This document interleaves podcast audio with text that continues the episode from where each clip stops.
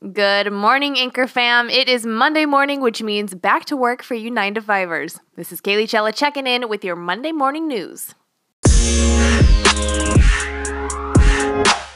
The Associated Press reports that adult film star Stormy Daniels says she was threatened to keep silent about an alleged sexual encounter with Donald Trump in 2006, telling her story in a highly anticipated interview with CBS's 60 Minutes, broadcast on Sunday. Daniels said that she was threatened by an unidentified man in Las Vegas to keep quiet about her alleged relationship with Trump, an incident that she said happened while she was with her younger daughter. She said in the interview that she had one encounter of consensual sex with the future president. Daniels, whose legal name is Stephanie Clifford, said, quote, He knows I'm telling the truth. She does not allege that she was coerced in her encounter with Trump, saying, quote, This is not a Me Too. I was not a victim.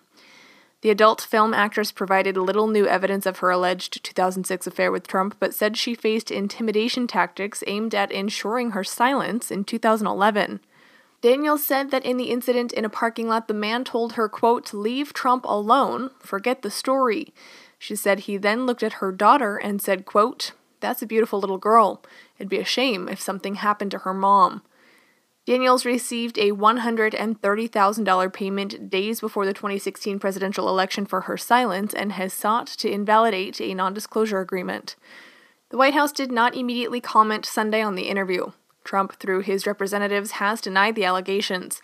His attorney, Michael Cohen, has said that Trump never had an affair with Daniels. Cohen has said that he paid the $130,000 out of his pocket. With the fire alarms silent and staff reportedly nowhere to be seen, a fire at a shopping mall packed with children and their parents on the first weekend of the school recess killed 64 people in Russia's Siberia. The fire at the Winter Cherry Mall in Kemerovo, a city about 1900 miles east of Moscow, was extinguished by Monday morning after burning through the night. Firefighters were still recovering bodies as part of the buildings were still smoldering. Some of the dead were found inside a cinema, which one witness said had been locked shut.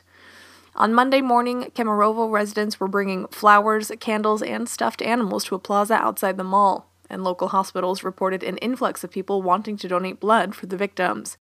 64 deaths were confirmed after the firefighters finished combing through the four floors of the mall. Six of the bodies have not yet been recovered. The Emergency Situations Minister would not say how many of the victims were children, as only 15 people had been identified.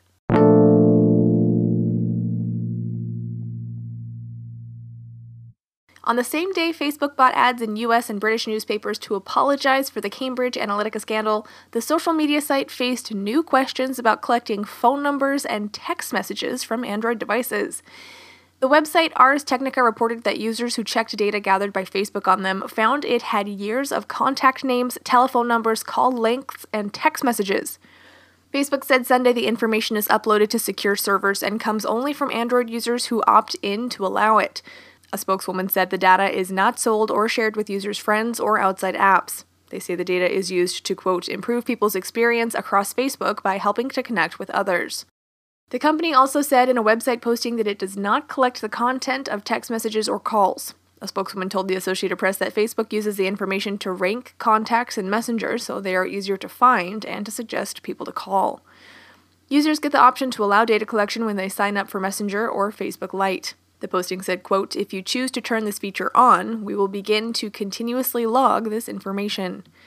The feature was first introduced on Facebook Messenger in 2015 and added later on Facebook Lite. Former Pennsylvania Senator Rick Santorum said Sunday that students who have rallied for gun control should instead learn CPR or find their own way to prevent a school shooting. On CNN's State of the Union, the Republican said, quote, How about kids, instead of looking to someone else to solve their problem, do something about maybe taking CPR classes or trying to deal with situations that when there is a violent shooter that you can actually respond to that. The 2012 and 2016 presidential candidate said students could work to stop bullying in their communities or respond themselves to a shooter instead of asking lawmakers to approve legislation to protect them. Santorum's comments prompted outrage on social media a day after hundreds of thousands of teenagers and their supporters rallied across the U.S. to push for tougher laws to fight gun violence. The demonstrations Saturday were led by students from Marjory Stoneman Douglas High School in Parkland, Florida, where 17 people were killed last month. Signing off for the Anchor News Rundown, this is Kaylee Chella reporting.